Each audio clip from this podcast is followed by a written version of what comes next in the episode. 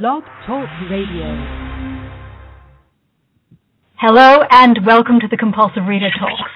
I'm Magdalena Ball and today's guest is astronomer in charge of the Anglo-Australian Observatory in Coonabarabran, regular broadcast on the ABC radio and author of a number of books, the latest of which is Star Craving Mad. Fred Watson, welcome. Thank you very much, Mag- Maggie. Now, before we begin our conversation, can I ask you please, just for our listeners' sake, to read us a little bit from Star Craving Mad? I'd love to. Um, it's uh, uh, quite an unusual experience reading out loud from your own book, but uh, I do remember some of the words since I tried to write them down in the right order, and uh, here we go. This is chapter one, uh, which starts Have you ever met anyone from Pluto? I have, or at least that's where he said he was from when I met him. He was very striking. Tall, dreadlocks, a vivid pink, a vivid pink silk suit. I might start that sentence again. He was very striking, tall, dreadlocks, a vivid pink silk suit, and carrying something that looked at first sight like a didgeridoo. Since this was Berlin, that seemed unlikely, and indeed it did turn out to be nothing more than a big stick was the kind of thing that you might take along to a fancy dress party if you went along as a prophet. So I guess it could it should have come as no surprise that this gentleman eventually revealed that he was, well, a prophet.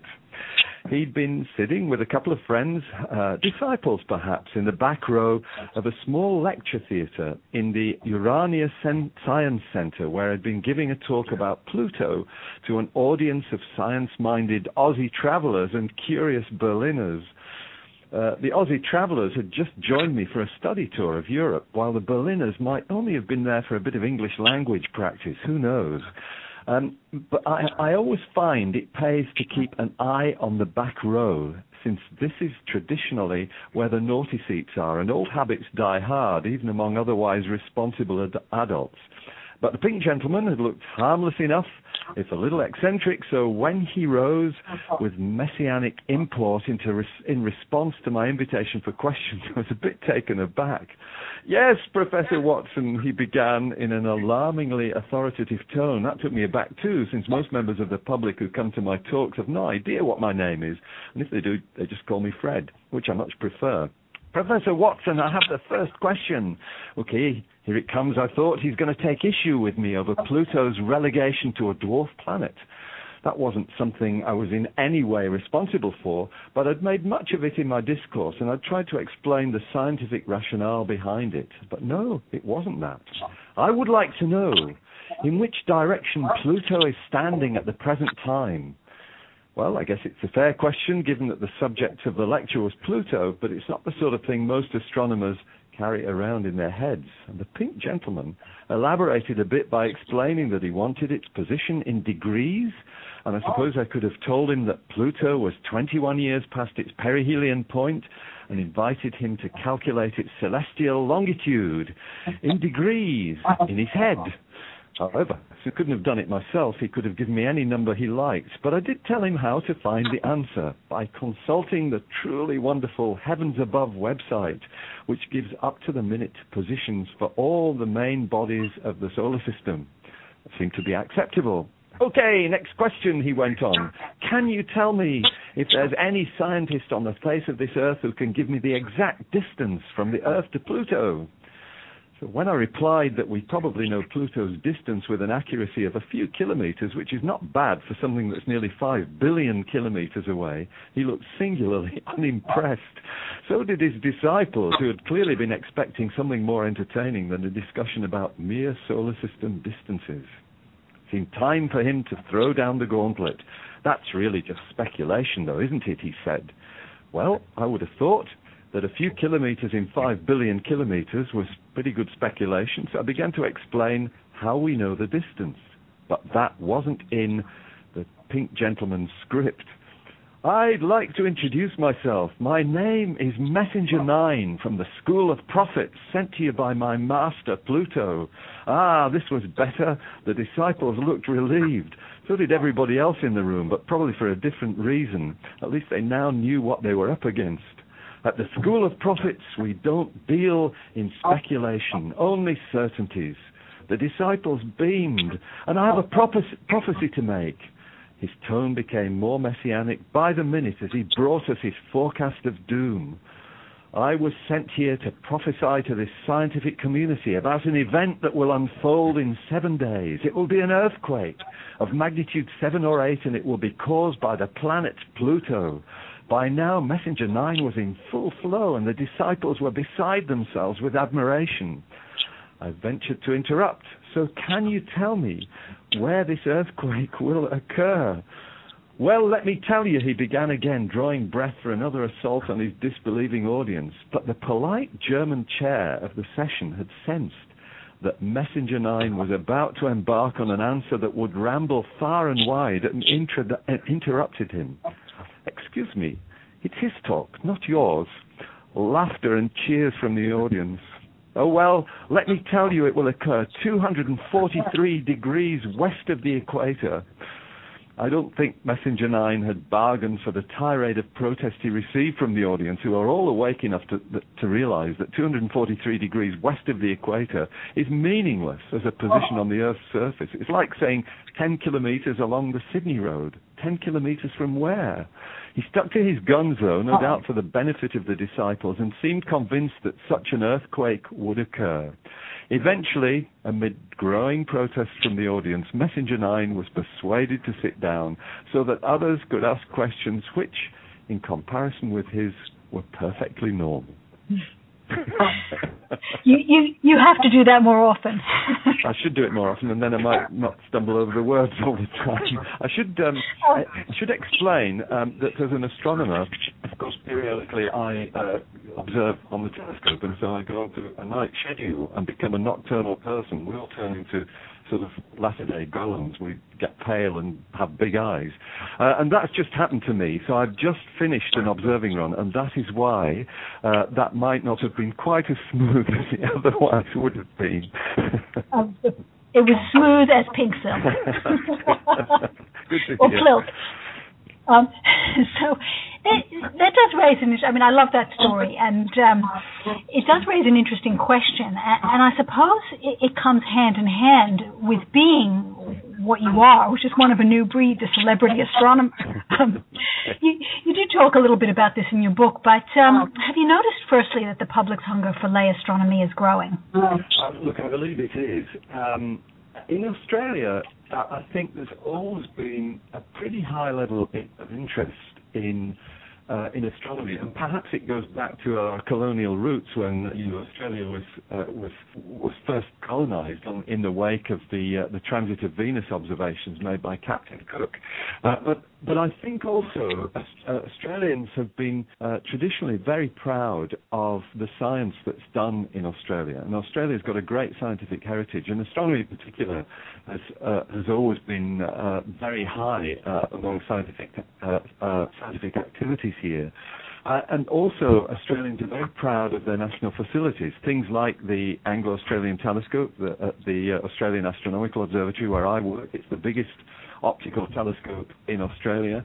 And uh, unlikely as it might seem, it's something of a national icon, as is the Parkes Dish, uh, the, the most famous radio telescope in Australia. So these, are, I think, are all things that uh, that uh, conspire to heighten interest. And I think over the last few years, that interest has grown really as uh, Australians have seen such wonderful changes in our understanding of the universe. Mm.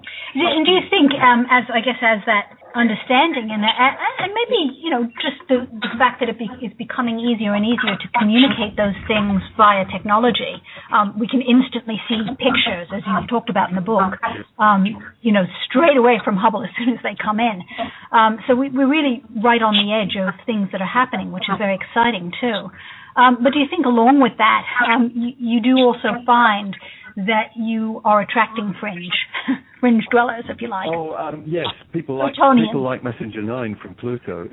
yeah, um, it's funny actually. Uh, it, it's very seldom that, uh, for example, at one of my talks, uh, uh, which are usually pretty reasonably well attended, I'm delighted to say, but it's very seldom that we get that uh, that that fringe element, and I suspect that's because Um, the people who perhaps hear about my talks are fairly mainstream Australians who are genuinely interested in finding out about the universe and finding out about Australia's contribution to our understanding of it. So it's only once in a while that somebody like Messenger 9 turns up. He was great, though. It was such good value. Uh, and I'm delighted uh, that um, it was because it was a, a, talk that I was giving in Germany. And of course, uh, with typical German precision, I was presented with a, a CD of my talk at the end, which included the questions, which is how I know what Messenger 9 had to say say about the universe. It got a record of it and on on a CD. and therefore a chapter as well. A whole chapter in the book. That's right. yes, of course, Pluto, Pluto being fairly hot at the moment too. yeah, that's right. Not not literally. So, um, ha- have you always enjoyed uh, translating the complex, you know, often difficult from a mathematical perspective, elements of science into clear, simple explanations? Um, it's something that um, I've actually partly felt um, was a responsibility. I've been uh, throughout my life uh, employed es- essentially by the public sector because astronomy is a kind of pursuit that uh, that governments engage in. It's it, it, it is becoming uh, almost a commercial operation now. There are there are certainly some telescopes which operate under a commercial basis, but generally speaking, the the, the point uh, that I would make is that having been uh, paid from the public purse to to do uh, research and uh, to, to you know inquire about uh, the nature of the universe, some of the most exciting questions that we can ask about where we came from and how the universe got to be like it is. Having having been supported in that way, I've always felt uh, that it's a, a incumbent upon us as astronomers actually to feed that information back to to the, the public at large in such a way that they're inspired and excited by it. Um, and I guess what I've tried to do over the years is put it in terms that I can understand uh, to try and reduce some of the mathematics to to ideas that you can communicate in a, perhaps a more straightforward way, and uh, get that some of that excitement over to as many people as who will stop and listen to me. So it's um, yeah, it's been something I've always felt has been a very important thing. Mm. Uh, do you sometimes struggle with the uh, maybe the desire to do astronomy and um, and the, the need to communicate it? Do, do, those, even from a scheduling point of view, do those two things sometimes conflict? Yes, they do. Um, certainly, they do. And I, I guess I've missed uh, lots of uh, TV opportunities by being up in Coonabarabran at the telescope doing the work that um, that I would otherwise be talking about. Um, but uh, I have to say, uh, and uh, Maggie, this must not go beyond these four walls. Uh, I have to say that, um, you know, I work in a in an environment with some of the brightest minds, uh, well, in the country certainly, who uh, who are very very able and competent researchers. And uh, I do, I, I, do still do research, but I, am now part of a very big team. Uh, in the days when I was doing my own research, though, I never felt that I had that spark of genius that was needed to see to get the insights into to what's really going on. And uh, so I've always seen my role as being more fundamentally one that is about interpreting what those results are all about and perhaps keeping uh, a watching brief on everything that's going on in astronomy and space science. So, in, in that regard, you might describe me as a jack of all trades and master of none. But it does give me a unique perspective because I, I know what my colleagues are doing and I can perhaps relate uh, quite disparate bits of research to one another, which sometimes is a productive way to do it. If you put people in touch with one another who are working on uh, on problems that uh, uh, have a similar uh, ultimate goal, then it's a productive thing to do. Yes, I mean certainly in the book, um, you don't limit yourself solely to astronomy. There's quantum theory, there's history, even some sociology. Um, do, do, you think, though, that, that, perhaps there is a need, certainly from a, a, physics point of view, for us to connect some of these dots as we attempt to go into new places in science? Yeah, I, I think that is um, going to become more in, and more important as we move forward. It's already, you know, we're already seeing these uh, linkages um, between um, qu- what what might have previously been seen as quite disconnected uh, parts of science. Uh, what's happened in, in our world, in the astronomy world, over the last decade or so, is that we've seen a, a whole new branch uh, of astronomy called astrobiology, which is a, a sort of um, uh, it's almost an umbrella term that links together astronomy, uh, planetary science, geology, meteorology, meteorology, climate science, and biology uh, as well, uh, so that the life sciences are suddenly becoming uh, part of the, the, the mandate of astronomers to study, and that's all about the search for life beyond the Earth, the, the, the quest to know whether uh, the Earth is unique in having living organisms on it, or whether there are other places which harbour life too. So uh, there's ma- many cross-disciplinary uh, connections being made there. But in the future, I think that will uh, grow uh, because I think we'll start seeing such fields, uh, really esoteric fields, is quantum biology, which is something that has really only just kicked off. The idea that quantum processes, and by that I mean the, the, the, the quantum processes that take place in physics, which are very, very weird, uh, that they are also taking place in biological organisms. We know it's true in, for example, birds that uh, use quantum processes in their uh, migratory navigation, but it may be that we're actually using them ourselves in our own brains as we think every day. And I think this has a marvelous future. So uh, I think all these cl- cross-disciplinary things are, are becoming much more important. Mm. Yes, I, I, often wonder whether astrobiology itself is a you know quite an optimistic topic to be taking on. it, it is in the sense that uh, you know it, what what what it's um, I suppose that you, looking at it from the outside you might say well astrobiology is all, all about looking at the biology of of uh, extraterrestrial species.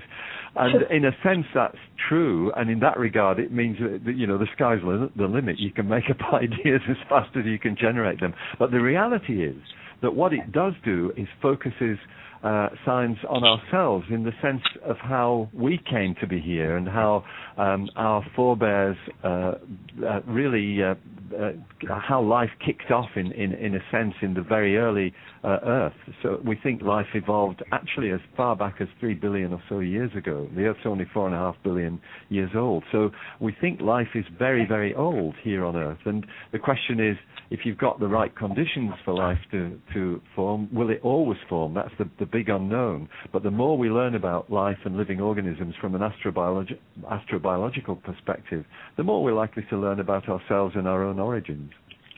Mm. And our world too, I suppose, because it, it, must touch on the notion of extremophiles and how That's life right. survives yes, in these exactly. strange places. Exactly so. Uh, we find living organisms in the most uh, unexpected places on Earth, and that's why people are encouraged to look at uh, places like Mars to, to, to, find whether there could be life there too. Mm. So tell me how the book itself came about.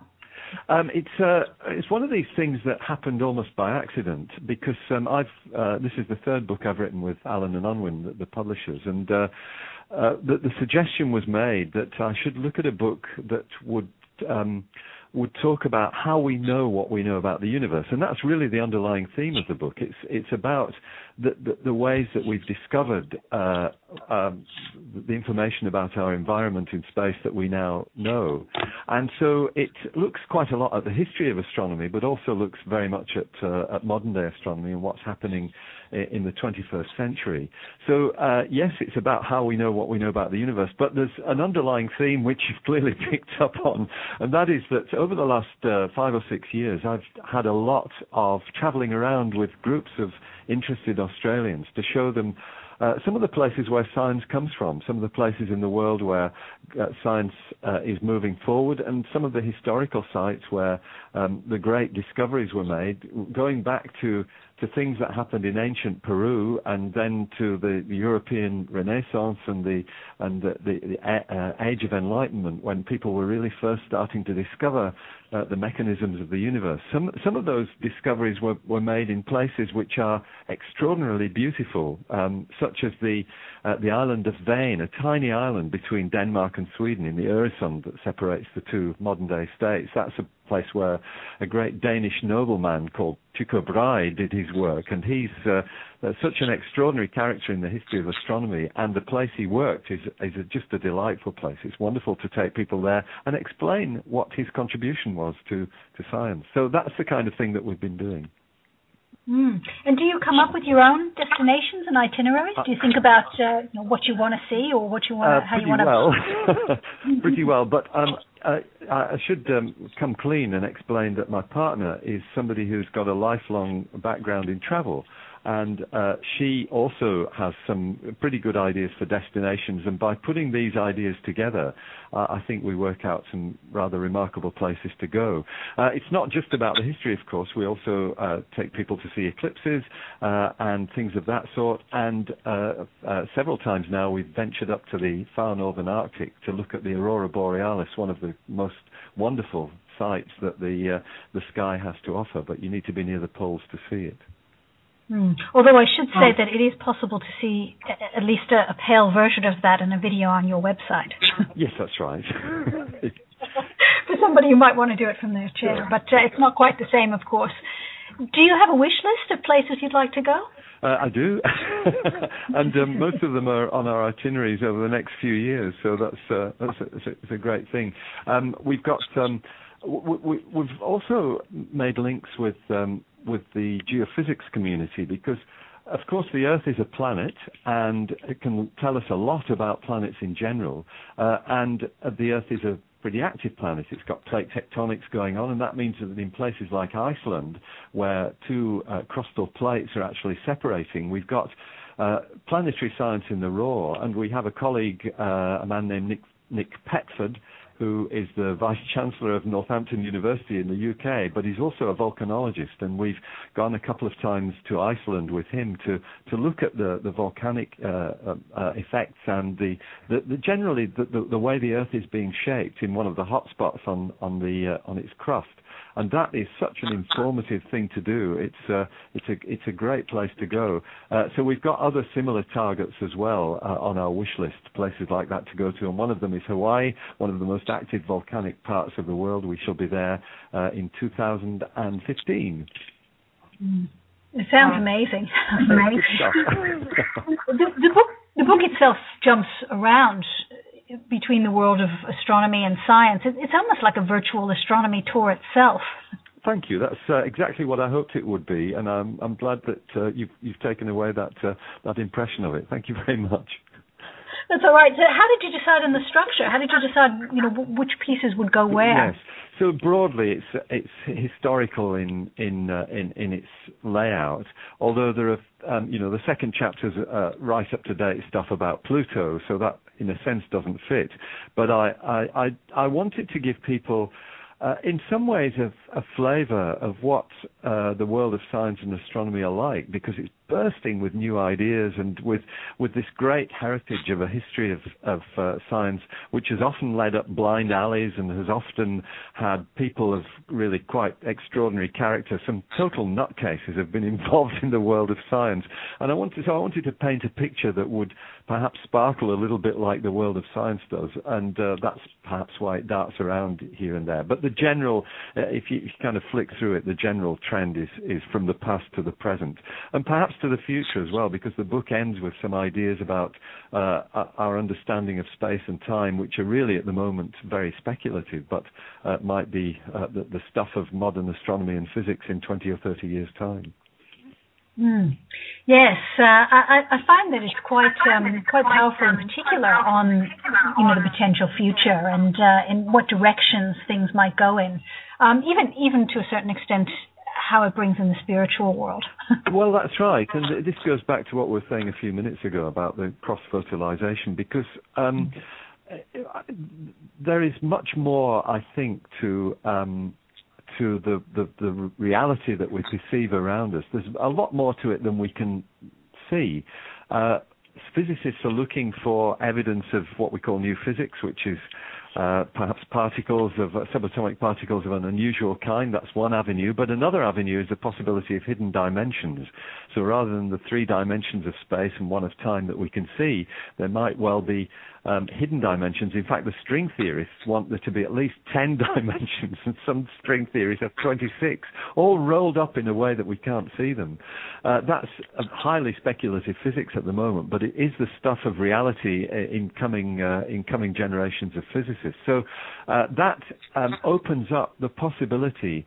Uh, uh, once again, when you when you involve humans in this, which we recognise are incredibly complex creatures. As I said in the book, the human brain is the most complex entity known, and that includes most of the universe. So it's uh, it, it, it's something that I think there is a certain perhaps a symbiosis between uh, the way humans see the uh, the the, um, the, the, the world of reality and the way physics sees it, and I think these two uh, the, the, there are there are perhaps uh, trends in this uh, which I think will lead to quite new discoveries over the next perhaps 20 years that will perhaps explain some of the you know the way our forebears could find their way around in in ways that we don't currently understand things of that sort um, which may as you say might you might almost label them spiritual things. That connection with country for example which um, our aboriginal uh, brethren here in in Australia have. Uh, that's the kind of thing that I think will be the stuff of science down the track and I think we'll learn some extraordinary things about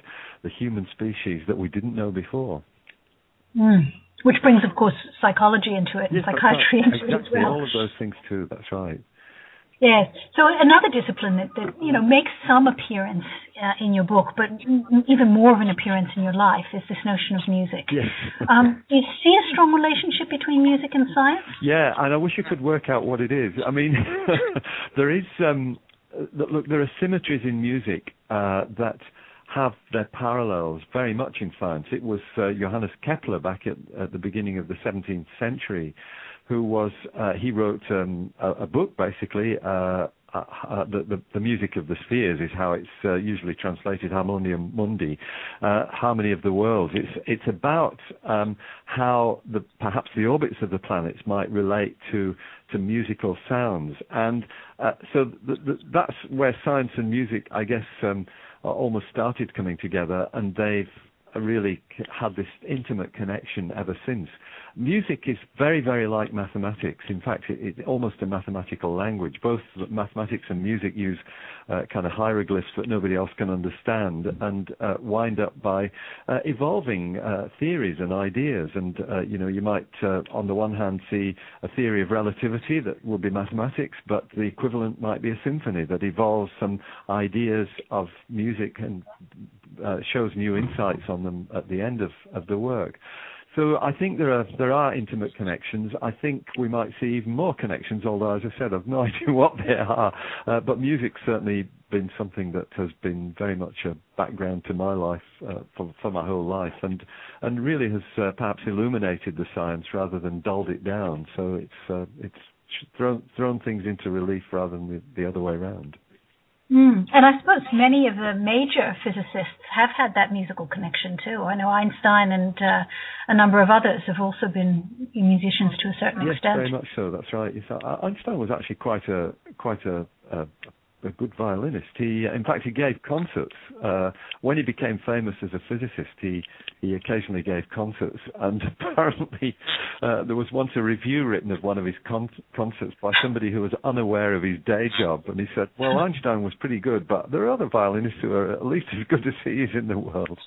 So one of the critics wasn't that impressed. But you're quite right that it's it seems to be maybe the way the brains are wired uh, leads to uh, an affinity with both music and mathematics. Mm. Yes, I hadn't really thought about that that mathematical link, but I suppose pure mathematics is different. But when you're actually taking maths into a realm where they become a full scale theory, then there is that link between, I guess, math becoming a full scale symphony. Yes, that's right. Yeah, very much so. Mm. So tell me about your intergalactic blues. oh well, um, my my first love, as you might guess, is classical music. But but I have always been a great uh, admirer of uh, of more more popular genres, and in particular. Um, you have to, have to realize I'm a very old person because back in the 1960s, when uh, when uh, the, the, folk world was starting to take uh, the, the, the musical world by storm, I was for a while a professional musician uh, because it was the only way I could find to support myself through my master's degree. Uh, I, in fact, I immediately became an unemployed musician, which is the sort of state that most musicians are in. Uh, but I did quite a lot of teaching. So I taught guitar. I, I kind of taught myself to be a, a half decent guitarist, and I used to sing in folk pubs. I actually um, had uh, a lot of friends and colleagues who later went on to become quite famous names in the world of music. Uh, Gerry Rafferty is probably the most famous. He used to be half of a group called the Humble Bums. Uh, he later went on to produce a hit, uh, a, a hit song called um, Baker Street.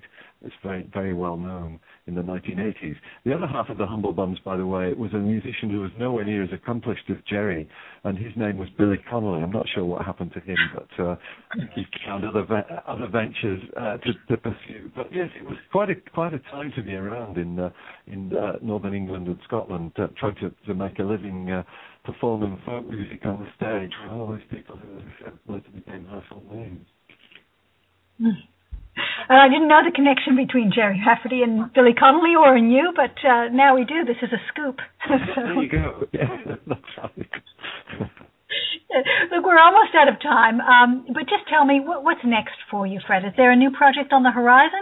Um, th- there is, in, in, in, terms of astronomy, um, I'm very involved with uh, a, a an upcoming project for one of our telescopes. We've actually just finished. In fact, uh, this weekend we had the, the celebration to, to uh, mark the completion of a project called RAVE. Uh, RAVE, which is the radial velocity experiment, uh, which has used one of our telescopes to measure the speeds and physical details of about half a million stars, which is an achievement that we're proud of.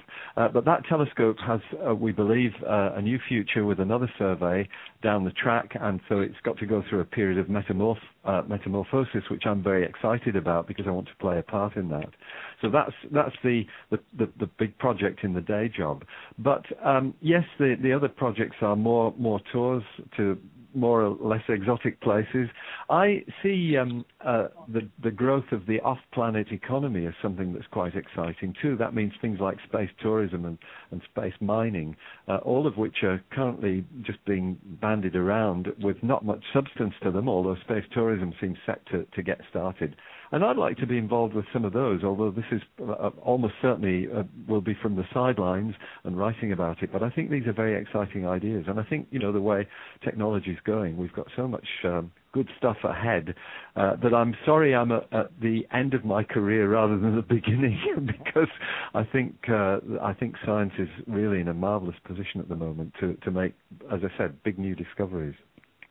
Wonderful. So uh, we'll have to look out for um, you know your first solar system tour. That could be the next thing, the next big thing. Uh, the the, the Fred, right. Fred, Watson tour of Mars. There, there you go. Remember where you heard it first. That's it. Richard Branson, if you're listening, yes. um, we're we're ready to go. Okay, wonderful. Look, that's all we have time for. But uh, listeners who want to find more about your books, tours um, or even to watch that fantastic Aurora video um, taken on your Fire in the Sky tour can go to www.fredwatson.com.au. So thank you very much for joining us today. It's been a great pleasure, Maggie, and thank you very much for your time. And listeners, don't forget to join us next month when we talk to Dr. Bob Rich, who will be joining us to speak about his novel Ascending Spiral. Bye for now.